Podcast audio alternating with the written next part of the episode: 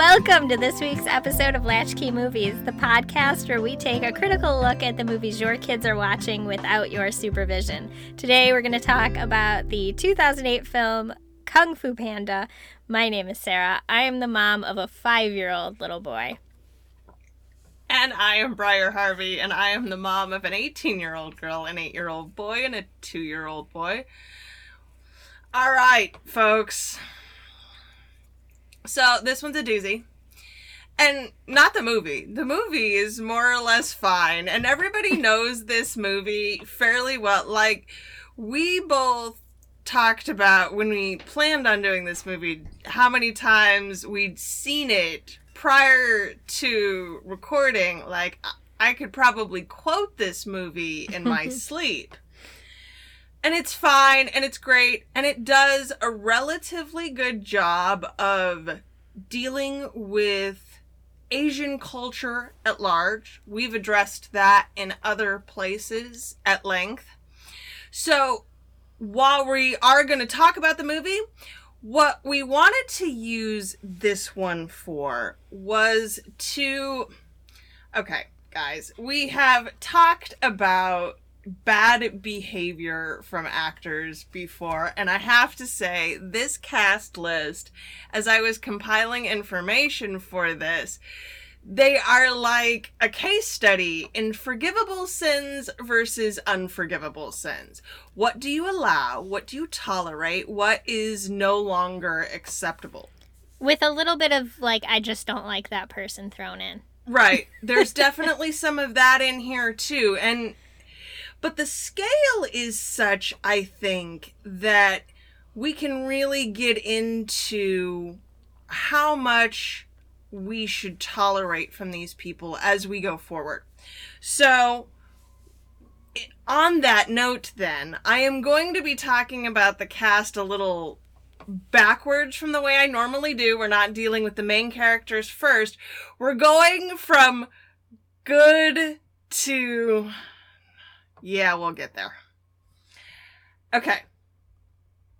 So I want to start at the very beginning, and I kind of feel like this is not accidental. Well, all right, we'll start with the dead guy first. Let's start with Michael Clarke Duncan, who died in 2012. He. I feel like this is terrible that this is the noteworthy thing about his life after death, but was apparently dating Omarosa of Apprentice fame. I had no idea. When he died? Yeah. Yeah. And she, I guess, possibly, allegedly, maybe sold off a bunch of stuff that wasn't hers to deal with. Okay. And there was a scandal afterwards. Relatively, that has nothing to do with Michael Clarke Duncan except for possibly questionable taste in romantic partners. No? So that's where we'll start. Not to speak ill of the dead. Not to speak ill of the dead. And relatively, as far as I could find, he was a decent guy. He worked hard, he had things, he died of a heart attack, but, um, did fairly well for himself, all things considered, for a really big black guy in Hollywood mm-hmm. which is no small feat, really. Right. He had some really um, deep roles, mm-hmm. which the you would expect Mile, somebody like him to be just completely typecast. Yeah. Yeah, he managed to do some really excellent, excellent work given his size and race. And I hate to bring it back to that, but let's face it, it's Hollywood. They bring it back to that all of the time. It's not about me. So we also have Dan Fogler, who uh, most recently was in the Fantastic Beasts series as uh what's that character's name? Um Kowalski, Jacob Kowalski. The, yeah, I really like him in that. He does Yeah, a good job with that character. really great in that. Um Not that there's a lot of great in that movie, but I think he does a good job with that character. I don't know that we'll ever review that one, so we can like agree to disagree because I am surprisingly enamored of both of those films. I I know, I know. We watched the second one and we were both just kind of like, what even happened in this movie? What I was the point it. of this movie? It was good. I don't know. like I'm waiting for the third. That's Okay, all right. All right. uh, he's done some uh, TV. He's done some voice. He seems to be, you know, a man about comedy town, relatively. So that's Dan Fogler. I could not find anything particularly terrible to speak of, which these days is good on ya, man. I, I I mean, I don't know what else to say, really. And who's to say what's going to happen between now and when this releases? Oh, So- Jesus Christ, no kidding. Okay.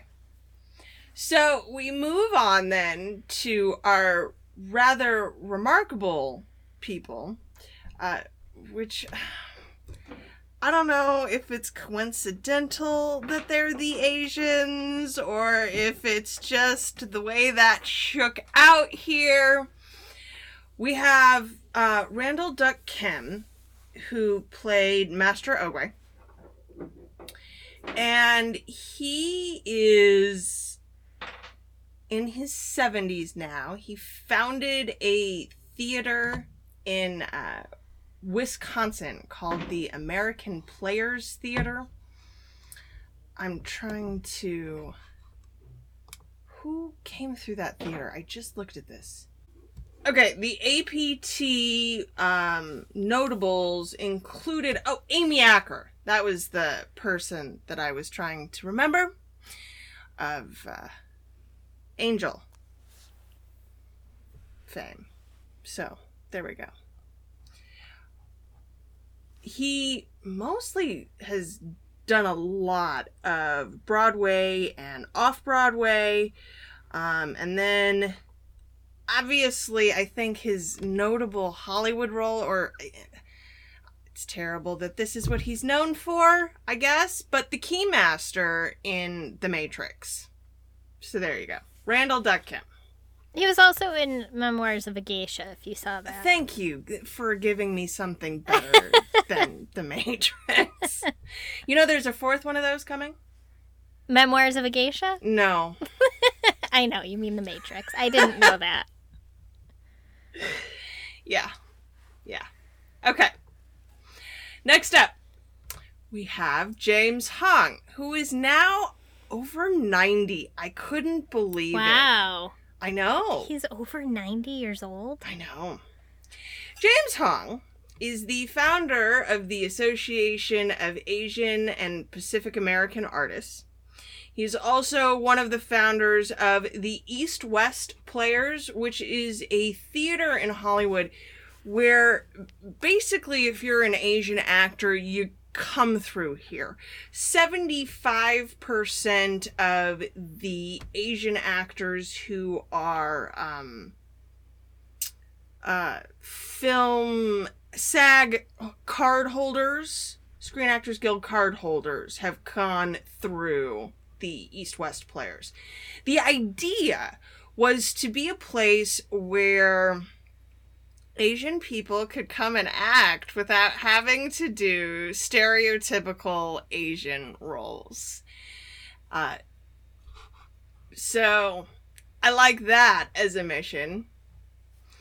Um, James Hong has been in over 500 films, and he got his start doing uh, voiceovers in the 60s. So, just an incredible career. Now, I mention all of this to also mention his total net worth after 500 films is 8.5 million. And that's a lot of money to you and me. But in Hollywood, that's a fucking pittance. Has he ever been like a leading character in a movie? So he has. I think probably Chinatown and Big Trouble in Little China were the more noteworthy of his screen roles. Okay. But he was also all over TV.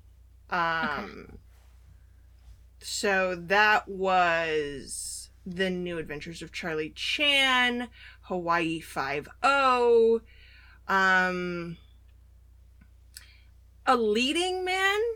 No, because we don't make Asian actors leading anything. We don't make black actors leading anything. We don't. No. No, I don't think that he ever would have qualified for a leading man role. He was in five episodes of Dynasty. Well, there you go. So, $8.5 million net worth. It'll be, it'll come up a minute when we get to some other people. Okay, let's see. Good to bad. Let's go here with, yeah, Lucy, who is mostly harmless. Um, Lucy Liu as Master Viper. I think the only potentially controversial thing you could accuse her of doing was having her child via surrogate, which is arguable in some circles, but yeah, I think we're gonna overlook that one today.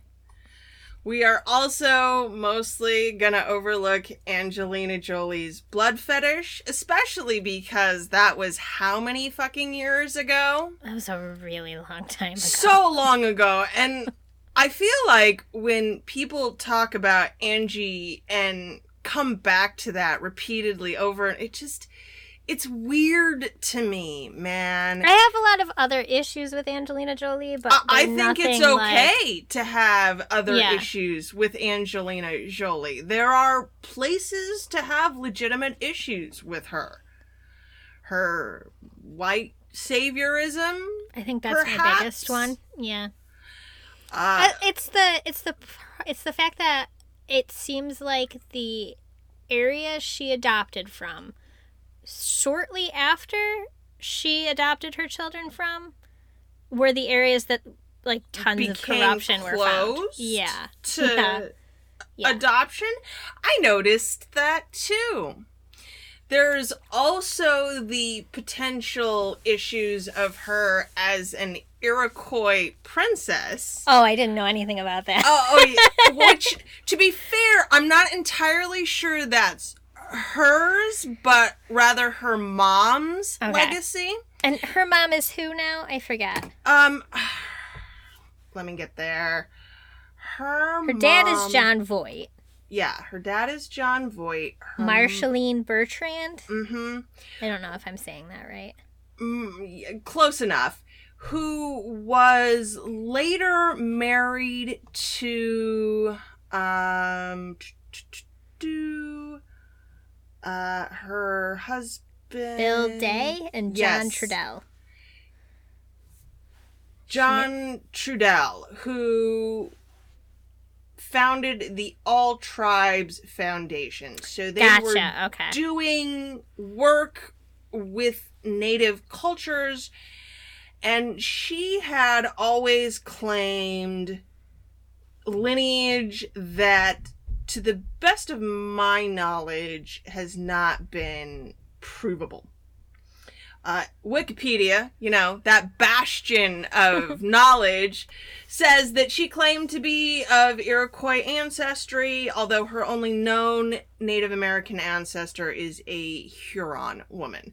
So, like, it does seem like there's something there, but maybe not the grand lineage. Yeah, I feel like that whole issue, and not just like here, but with uh, people in general claiming Native American lineage, is like such a rat's nest of like I'm sure there are people who actually are, but there are a lot of people who actually aren't, and I'm not the person who's going to sit here and untie it because it is no, difficult. it's and and it's not my culture to speak. No, I know nothing about it. Like make any judgments on. Although I have a lot of Native friends, and there seems to be some really mixed feelings about this, even amongst Yeah. themselves. Mhm. Some of them are like, "Hey, there, we're all dead, and there are none of us left. So Right. if you got a little bit, it's fine." hmm And there are many others who are like, "Uh, n- not quite. yeah. Not, let's." Well, like anything, it's not a black and white issue. It is not a black and white. and not issue. everybody feels the same way about it. So again, I don't know that that one is entirely Angie's legacy. Her most recent um, controversy, we'll say, was the um, op-ed that she wrote for the New York Times after she had her double ma- mastectomy and um, I can't remember if she had a full complete hysterectomy for uh, after she was positive for BRCA. hmm So her mom, I guess, died at 56 from Yeah. ovarian cancer. So So, there we go. That's relatively Angelina Jolie. I think on a scale here, we let most of her shit go. A lot of her shit is like, she's just kind of crazy. And I kind of think, given her parentage, we'll Right. say, and the way that she was raised, hmm she's relatively sane, all things considered. I guess so. I don't know. I mean, some of the children of Hollywood have Right. turned out really interesting. At least she's not a Scientologist. There you go. so that's As that- far as we know. as far as we know. Okay, um, let's go.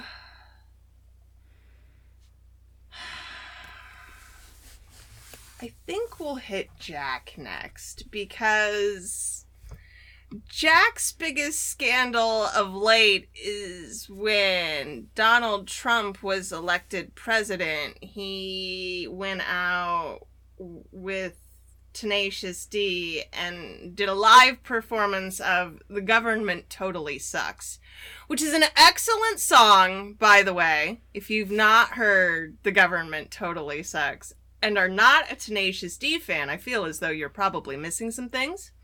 Or you're a lot younger than us. Or maybe just, uh, man, Tenacious D is very much a fabric of my marriage. So. I also kind of think that Jack signed up to do this movie so that he could make hi-ya sounds. oh, yeah.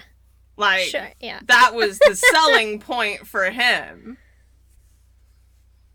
Yeah, I did you have any commentary on Jack at all? I have nothing to add about Jack Black.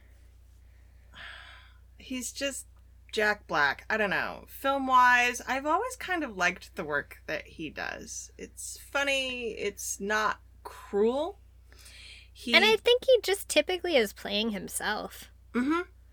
right? Like, I think the person he me. makes fun of more than anyone else is himself. Himself. It's all very self deprecating. I think that's why it works so well for him.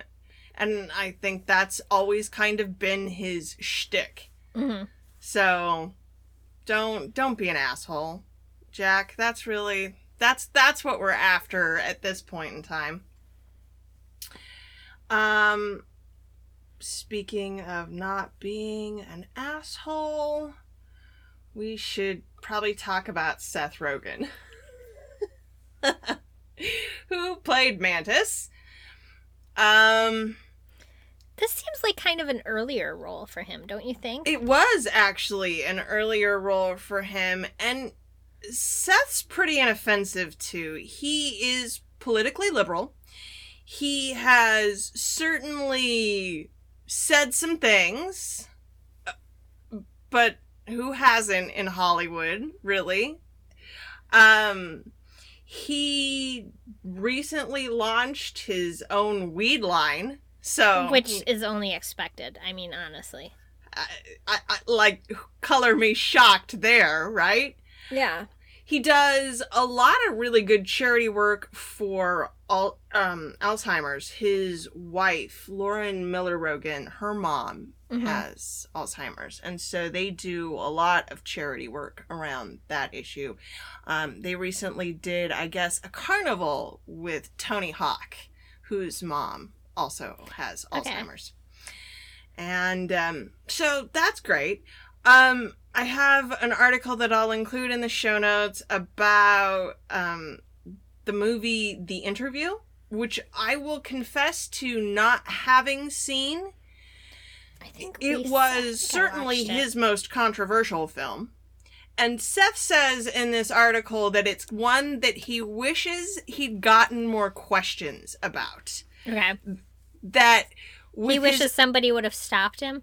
Not that somebody would have stopped him, but that with his other stuff, it is so far beyond the line that there were a lot of conversations about no you can't do this and Mhm. he'd push back and say no really but he said the process really tightened things up and as a writer as an actor i Yeah. totally believe that Oh, okay, gotcha. it makes it much better work and It's like that's the book that he wrote that nobody edited. Right, right. So the interview was the one that nobody really pushed back on, and Mm-hmm.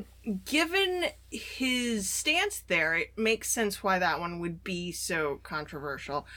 I think it didn't do it didn't do well here. Well, because it had a really weird distribution situation. Do you remember that? Nobody wanted to distribute it, and then well, it ended see, because like, what happened was it North Korea hacked Sony and Yeah. leaked a bunch of really interesting crap. Most notably, Ben Affleck's slave owner situation. Do you remember that story? Oh yeah, apparently What year Ben was this? Affleck. No, the Affleck family owned slaves. Okay, all right, not Ben. Affleck. Not Ben personally. No, no, no.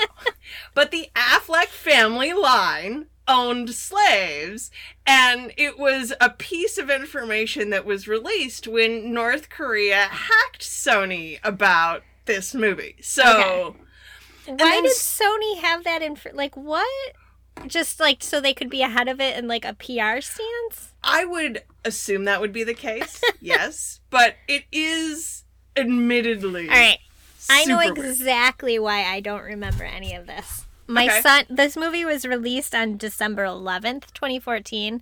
My son was born on December 13th. Oh, okay. So you were dying and Yeah. like ready to Like, how did I miss Ben Affleck's slaves? I don't know. Now you know. Now you know. You're welcome. I'm glad I could fill in this hole in pop culture for you. like, I mean, I, what would you remember, have I remember the whole Sony hack and like all that. I know it was a thing, but then as soon as you said it just now, I'm like, you know what? I really don't know anything about that. Which is odd. Now I Uh, know. When our personal history interferes with world events, I, Yeah. I definitely I know how that one goes.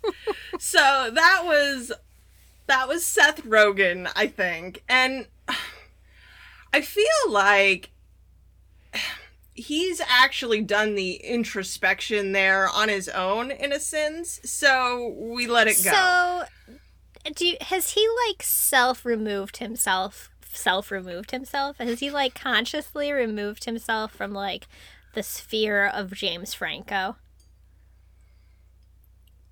That I cannot answer. I'm curious.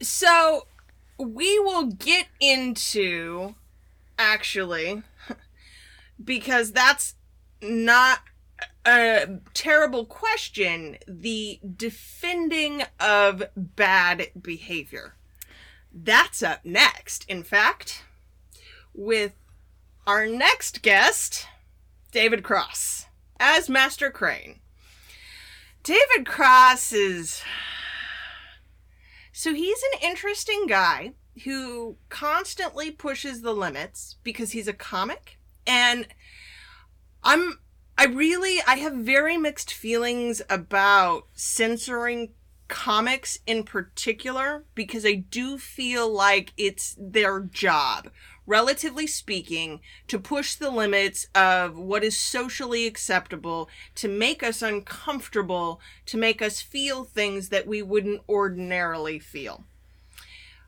but that's on stage when they're not on stage, they are still held accountable to the same social norms that the rest of us are.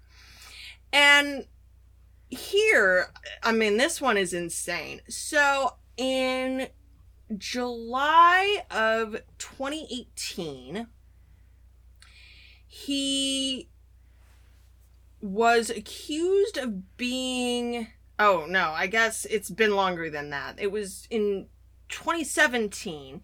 He was accused of being racist in a Twitter thread because he was making I can't believe this of all things Asian jokes to Charlyne Yi which I think is probably a little beyond the line and what's really bad is he didn't apologize. The article I have here is an interview with his wife, Amber Tamblyn. Another thing he didn't really apologize for was the. Okay, so we briefly discussed no, I don't think we did talk about Jeffrey Tambor. I think when we did um Tangled, it was the first time that we'd come up against an actor with right a past. We kind of walked into it without and, and, having prepped anything, and he has such a teeny tiny role in that right movie, that, that we, just, just kind of we glossed over it because we yeah. weren't sure how to address it then. So Jeffrey Tambor was accused of on-set sexual harassment of Jessica Walter, and the rest of the cast, including Mr. Cross I guess, kind of went, mm, Jeff's a good guy. So, we're not talking about explicit bad behavior here, but we certainly are talking about excusing other people's bad behavior. Mm-hmm. And I'm not sure. Here's another one. One more in the David Cross lineup. Uh, he promoted a set at the University of Utah wearing Mormon undergarments. Uh, so he was wearing the Mormon yeah. Under- okay. So if you're not aware, Mormon undergarments are like very, I guess, sacred to them as yes. a religion. You only get to wear them when you've been sealed, which is like the big adult step into the Mormon like religion, right? Mm-hmm. I'm not an expert. I only know No, I know what I know from Big Love. and or Mormon mommy bloggers. I mean, and let's Mormon be real mommy here. bloggers. But we all joke about magical Mormon underwear, right? We do. But I would never get up on a stage wearing magical Mormon underwear. Correct. Right. Correct. So, that's David Cross. Do we excuse his bad behavior because he's only an asshole? I don't know. I do know that I haven't been able to find anything for him recently, which means he is either unhireable or laying low. It is Right. difficult to say, but it is certainly I would not be surprised. And with the atmosphere, especially surrounding comedians, what it is at the moment, I wouldn't be surprised if it's just diffi- like he is not being hired for things because nobody wants to take a risk on somebody like him.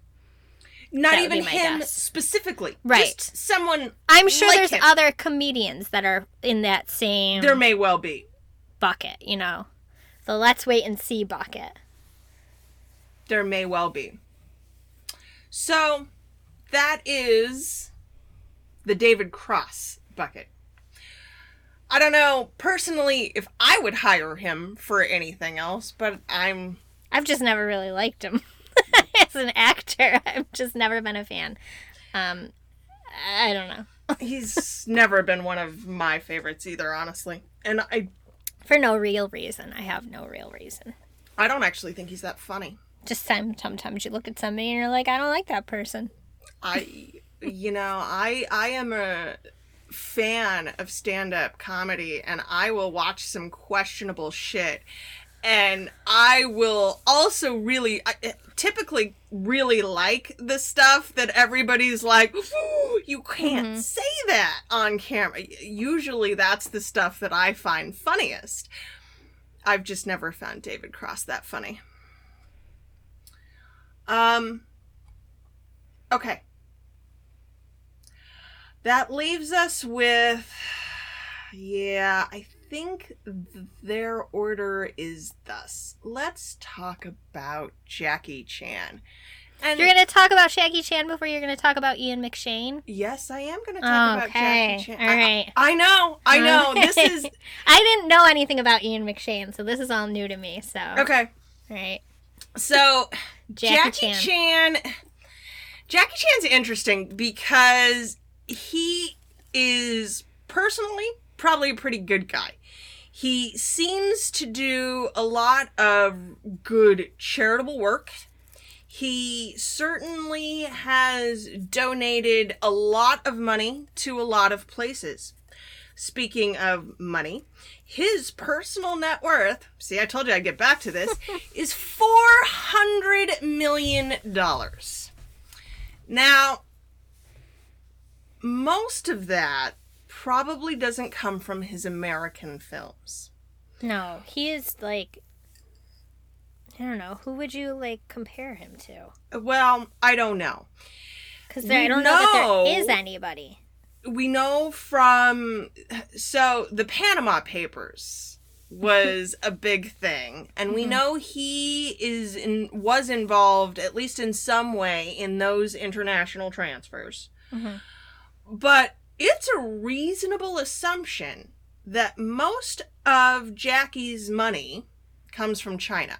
Right. mainland China, where he recently um and he's been in the pocket of mainland China for quite some time, hmm but most recently has been very dismissive of the Hong Kong and Taipei protests. He was born in Hong Kong. Yes, he was. Yes, he was. He has, I When- guess, a couple of houses in Beijing, though. hmm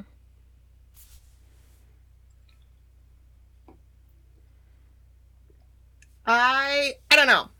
I mean, on a personal level, it appears that he does good works. Do those good works matter when we stack them against the utter atrocities of the Chinese government? And I don't think I have to really list the atrocities of the Chinese government. Or that There's I think there's a difference between being somebody who has like a connection to China as like he does. He's very like connected to China, sure, right? That's where his success comes from. Mhm. There's a difference between being a person who has that connection and not directly speaking out against it and being a person who has that connection and dire- directly speaking out for it. Right? Well, and I also think you have to acknowledge, like it or not, speaking out against China isn't really good for your health. No, right. And that's it. Like, I don't expect him or somebody in his position to be vocal about being No. against what's happening. Not as long as he lives and works Right. in China. For his own safety and the safety of his family. And he is pretty embedded. So it's not just his wife and um, I believe a daughter, but there is, I believe his parents are still alive and in Hong Kong, and that's um, that's a real, real fear when we're talking about China. And that's why I put him third on the list. Because while it's tough to justify any of his behavior or support him in any way, it's also difficult to criticize him for most of it. It is what it is. It's. I wouldn't call him a victim of circumstance by any stretch of the imagination. I mean, the man has $400 million. So mm-hmm. he's certainly done well for himself being in bed with China. But that is the reality of what we're looking at here. Okay. So, yeah. Number two Mr. Ian McShane. And I guess you're surprised because Ian's been a decent guy for a while now. I thought. I don't know. It's all news to me today, this one. Okay, so he was a pretty aggressive womanizer Okay. in the 60s and 70s. And in 1977, he had a relationship with Sylvia Kristel. Um, they met on the set of The Fifth Musketeer. According to Kristel, it was very violent.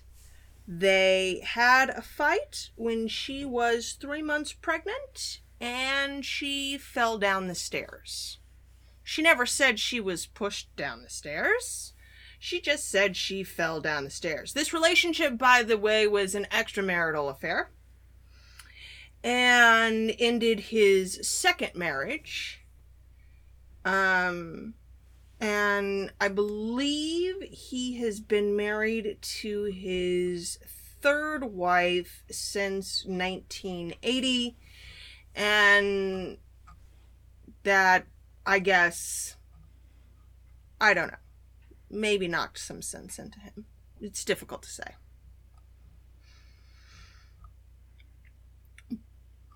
It is, however, very indicative, I would say, of Hollywood and film at that time where we were very, very aware of men's bad behavior and we excused it and didn't care. Mm-hmm. And what we're left with then is a pretty amazing filmography, all things considered. I mean, he is a character actor, but Ian has certainly managed to do some good work.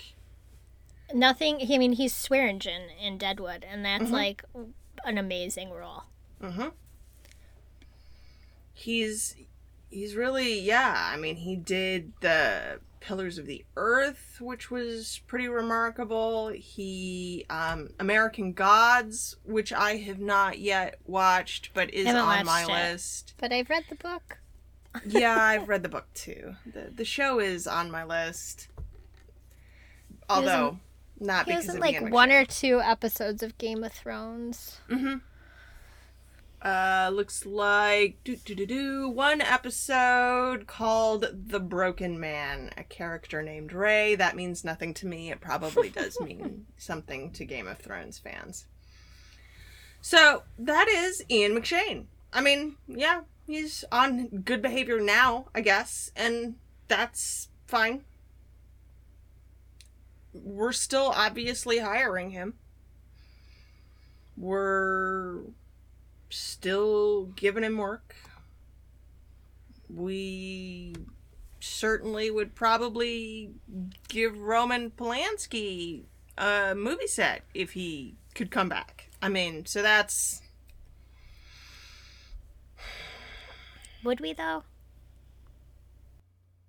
They have in France. Would we? I kind of think so, yeah. Even now.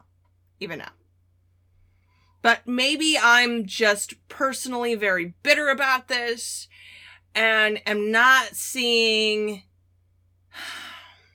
much in the way of consequences for the men of Hollywood who have behaved badly.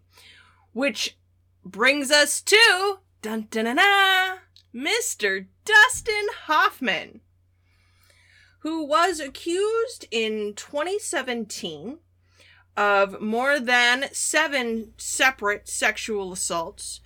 Some of his victims have chosen to remain unnamed. This was obviously in the Weinstein Me Too heyday here. And it blew up in particular in a panel discussion for uh, the movie Wag the Dog, where John Oliver was dealing with the elephant in the room. I have, I'll link this one in the show notes. You can watch Dustin react to the accusations and make your own judgments, I guess we'll say. You can make your own judgments. I will say from me that watching that video and then watching this film and hearing some of the lines that he delivers as Master Shifu are a bitter pill to swallow. Mm-hmm. And additionally, Dustin is a member of the But He's a Really Nice Guy Club. Um, most notably, Bill Murray, who has long been one of my favorites, came out in the But He's a Really Nice Guy Club. So, that is Dustin Hoffman. So, what do we take away from this? Well, we definitely won't be getting a fourth Kung Fu Panda movie. No. and what do you do with this information when you watch movies like this with your kid? Mm, with my younger children, nothing, nothing at all. Mm-hmm. With my now 18 year old daughter, we have these conversations. Mm-hmm. And because she she will ask. Okay. Why haven't I I mean, she's got a really remarkable internal clock of mm-hmm. some kind. Why haven't I seen this person lately? Mm-hmm. So those things, especially in the last couple of years, have come up for her.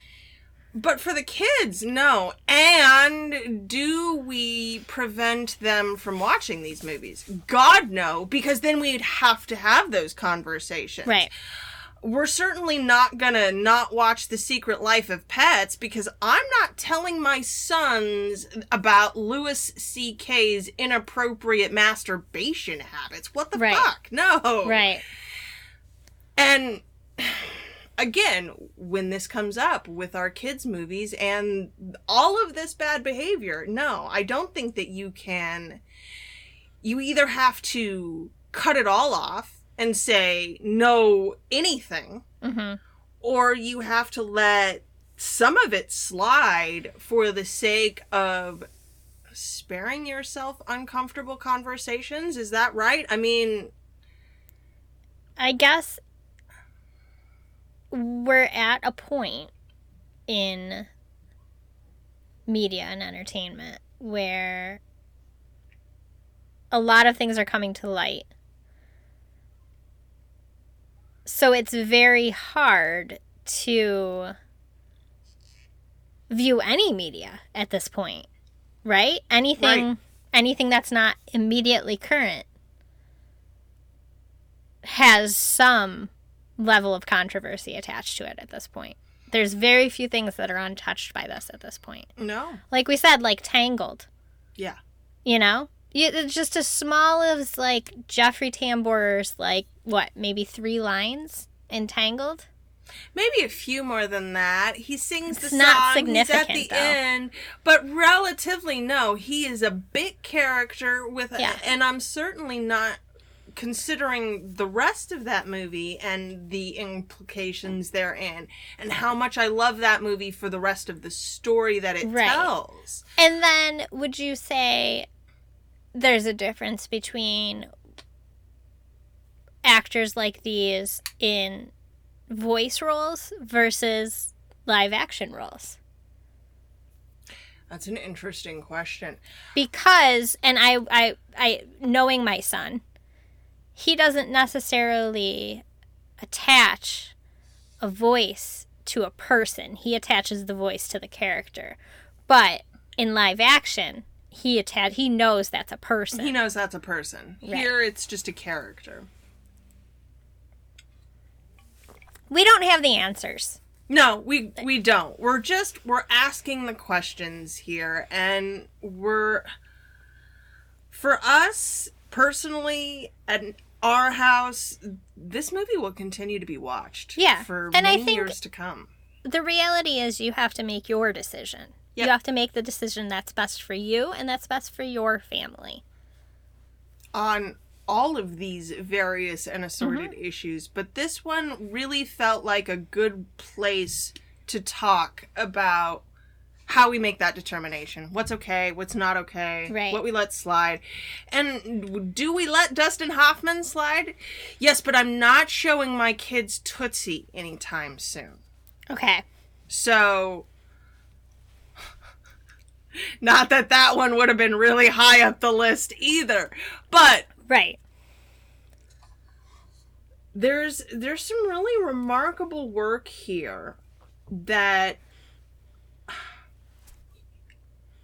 here's one rain man which i've always loved given our family's personal history with autism and how mm-hmm. that plays out and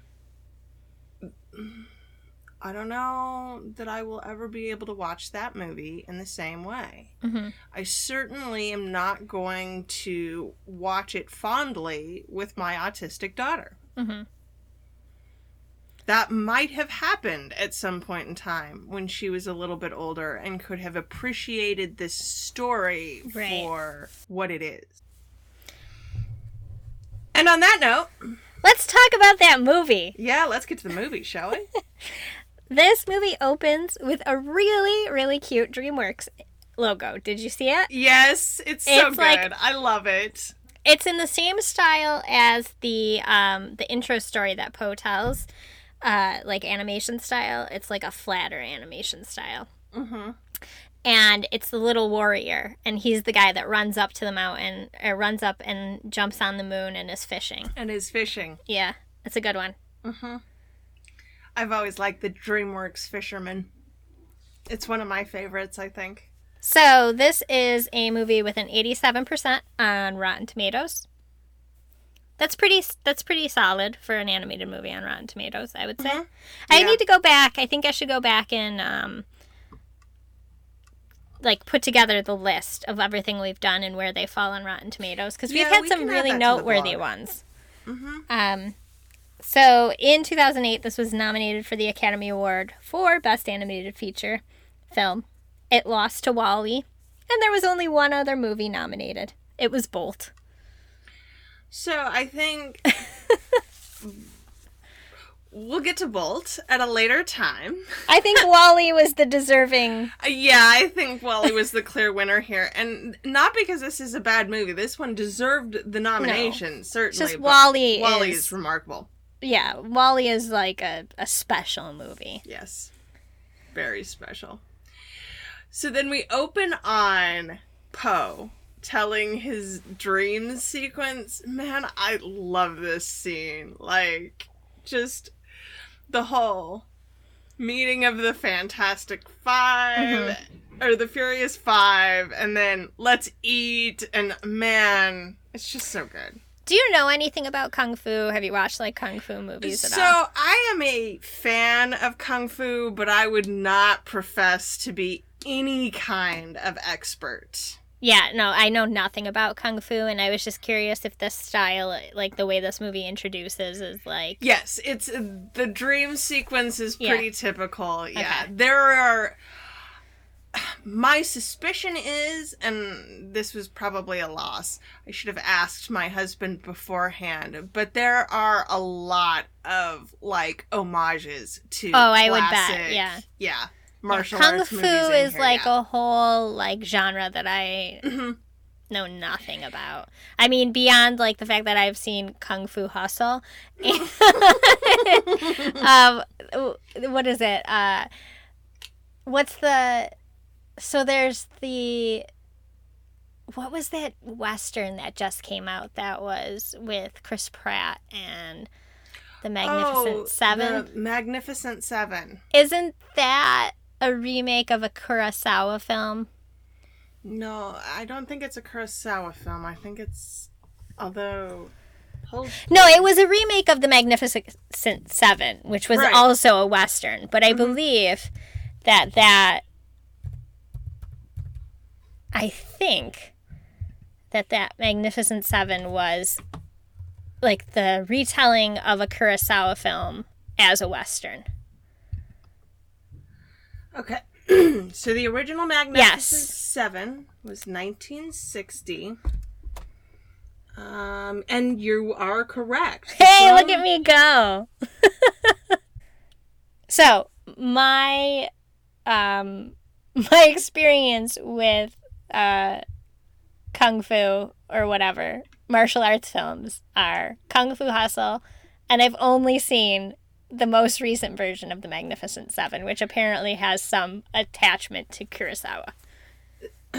Oh, also Seven Samurai. Yes. I know the that Kurosawa is spoken of in the Barenaked Lady song. Uh, one week. Wow, we gotta get you some kung fu. Holy crap. Oh my god, my husband would love it. He he watches all of that. I I just don't. I'm just not a fan.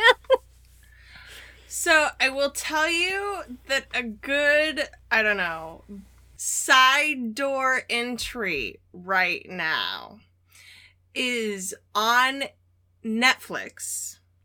It is called The Wu Assassins. I saw it. Yes, it was fantastic. I don't know. It's just not. If I'm gonna be like a stereotypical like girl, I just don't have any interest in martial arts kung fu films. I just don't. Okay, it's fine. It's fine. There was there's also Into the Badlands, which I had to personally let go of because it's done in a very Walking Dead sort of blood and guts style and I Mhm. just cannot surprisingly most kung fu is not bloody. There's a lot of fighting, there's a lot of action, but there is not a lot of gore. So to install the gore was just a little too much for I guess my female Mhm. sensibilities, but generally I do like kung fu. So we have the intro sequence and we have Po waking up in the restaurant. So I have questions here. About the noodle dream? N- not about the noodle dream, about Po's bedroom. Like, he's not even sleeping on the bed, for one thing. But is his bedroom even a bedroom, or is it just a residual, like, extra dish storage room? I don't think they're all dirty dishes from him, although I suppose that could be a conclusion one could draw here. Yeah, I have no idea. I don't know. But, like, I was just really, st- like, this is not a bedroom. This is like dish storage. he doesn't even, he's sleeping in the cupboard above the restaurant. It's not even a bedroom. How is that any different than the cupboard under the stairs? I, I don't know. I think Mr. Ping is a better dad. Well, for yeah. one thing. Sure. He adopted Po of his own volition. We find that one out in the second and third movies. Yeah. Which we probably won't be doing. Let's be real honest. I don't yeah, think we're don't going think to this is one where we're going to go into the revisit. No. It seems unlikely. So we've got the dream sequence and then the whole lying about the noodle dream, which is all of that is just so funny to me. Like he doesn't want to disappoint his Right. dad. It's it's pretty sweet, I Mm-hmm. think. I really like their relationship the whole way through the series. So, is this a good father son relationship? I think it's one of the best I've seen in Mhm. in animation in a long time, Mhm. honestly. I think Mr. Ping cuz like he's not even he doesn't even get that mad that Mhm. Po runs off to be a kung fu warrior. Mhm. There's none of that really happens. He's never really disappointed. He just when Po comes back at the end of the movie, he just ties the apron on, like, well, so this thing was done now. But he never is disapproving Right. or stern or any of those things. It's just, okay, this is Mhm. what we're doing now. I don't know. I think relatively, he's a pretty good dad. We've bumped up some really terrible examples, though, Yeah. haven't we? Yeah. like I'm trying to think of some of the ones we've done lately, and really the best, most healthy father son relationship that comes to mind that we've reviewed in the past is Happy Feet, and that's a terrible father son relationship. so, like, Everything about it's terrible. everything about it was terrible. It's bad and they should feel bad. They all should feel bad. They should all feel bad. Okay. Um so I don't know. Let's skip ahead to the choosing of Po Yeah. with the fireworks. Yes. And he he's trying to see the thing and And the cu- I, I want to learn kung fu. yeah. And I love how that like evolves into his like his uh what's the word I want? How he becomes epic because of that introduction at the Mhm. dragon scroll ceremony. Mhm. How he rides in on fire. He rides in on fire. Yeah, Yeah. when when Tai Lung is talking about it. He, yeah, like That becomes part of his legend. right, and it's so much yeah. more like like all legends. In Yeah. fact, and I think possibly that is what we get a little bit of here. The the creation of legend Mm-hmm. is so frequently a little bit more dramatic than it actually is. So he gets chosen as the dragon warrior. I just wanted to see who the dragon warrior was. How interesting. Yeah, that's yeah, I love that bit. I, I think I said I could probably quote this movie line by line, and I'm gonna try not to prove it. Really. really. Although, what's really gonna bake your noodle is would Tai Lung have escaped without Oogway saying he's going to escape? Yeah, because he wouldn't have gotten the Right, duck feather. right. That's a great question. So it was a self fulfilling prophecy. It was a self fulfilling prophecy. um, we also have the excellent, excellent scene with the peach tree and the what is it? The sacred peach tree or this- whatever. I, I I don't know what makes the, the revered. they're all sacred because they're all sacred objects.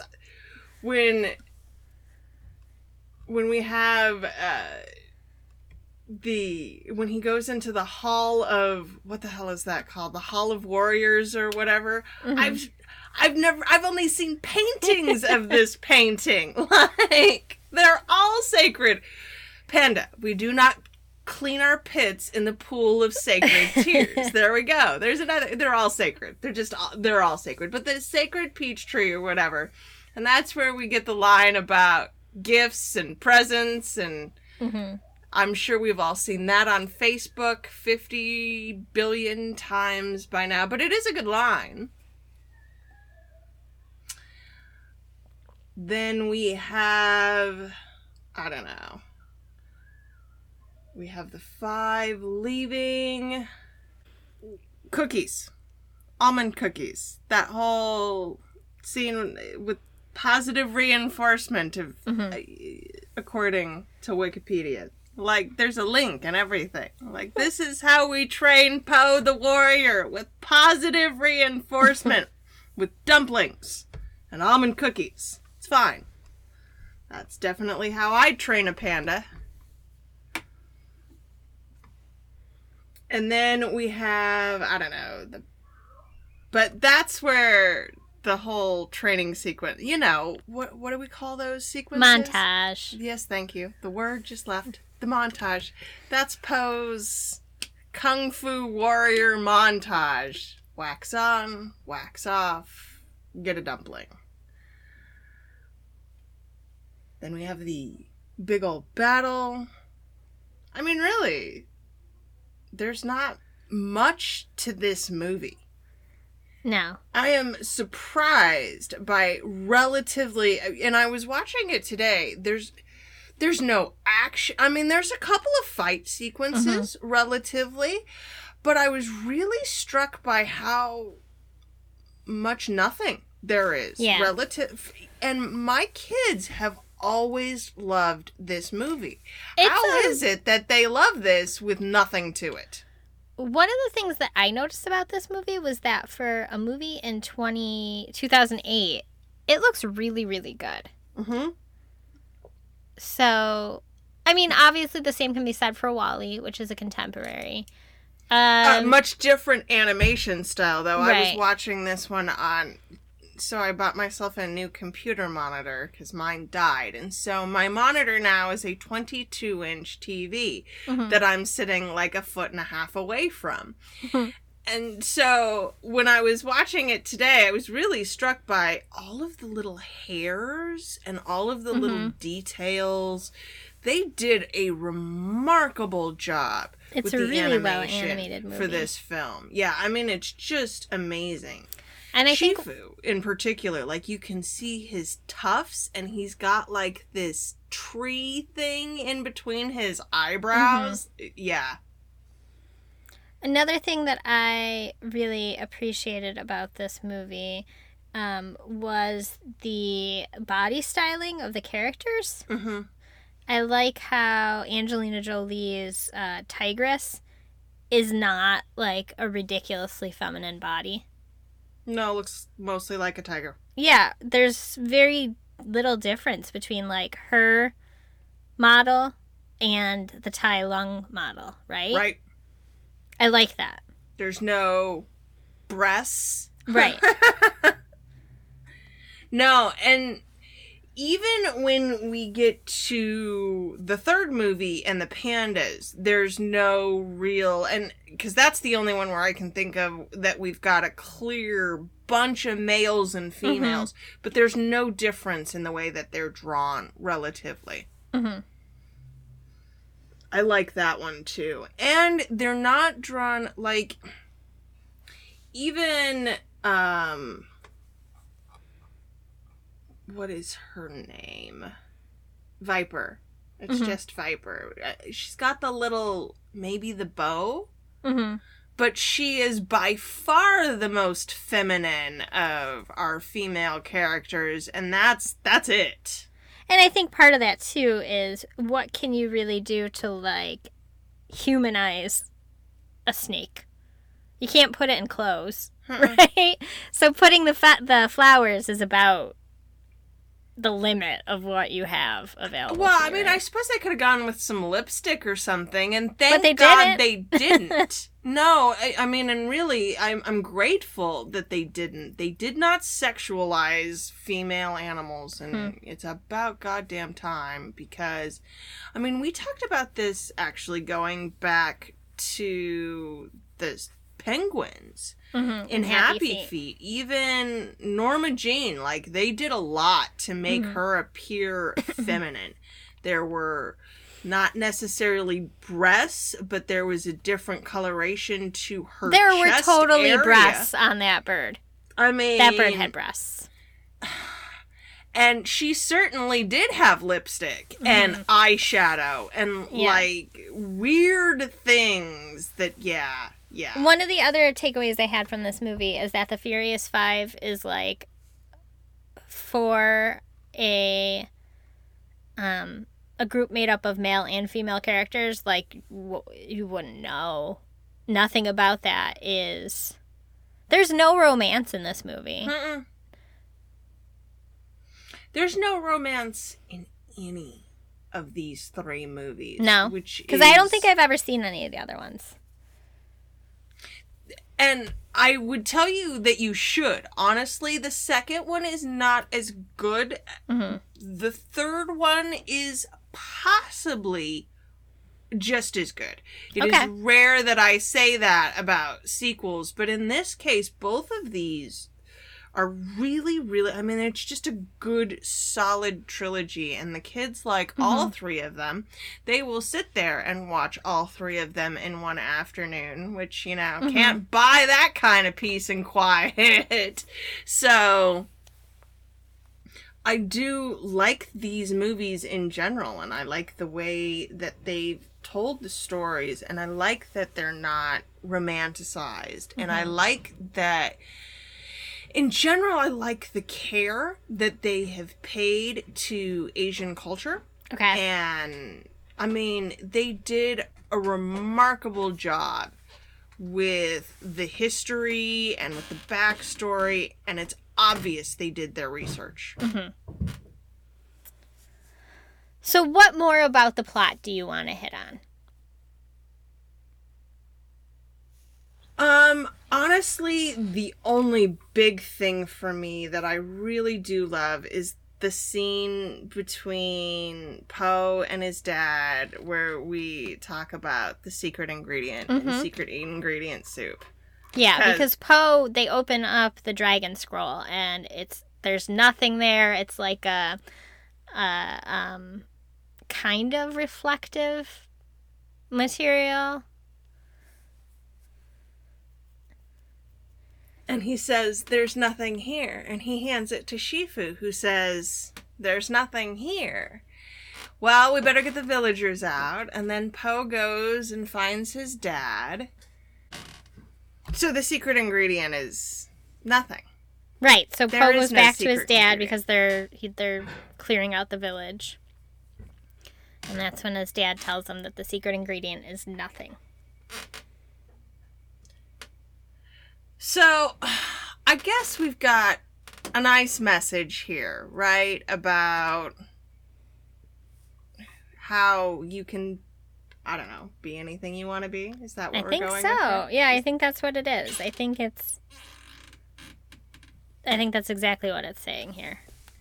That you can be the dragon warrior if you believe you're the dragon warrior. If you believe that you're the dragon And warrior. And that comes up too then with his fight with Tai Lung because Tai Lung loses his power. Mm-hmm.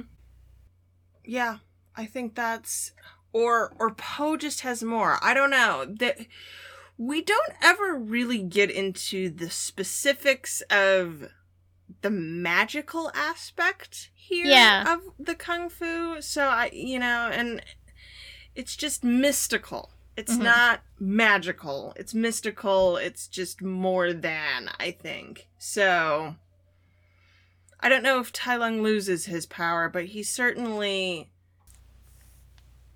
I, I- think we're supposed to walk away with the idea too that of the enjoyment of the thing, right? Mm-hmm. Because Po has such a good time Right. with like Their confrontation at the end. Oh yeah, that it's a game to him. Yeah. It's fun. It's not I mean, it's obviously life or death serious, but it's also about the joy of the thing. Right. So and then we have CeeLo Green. I mean, that's Kung fu fighting. yeah. With a little bit of Jack Black in there, I think. I, think maybe a little bit. It's a great it's a great outro.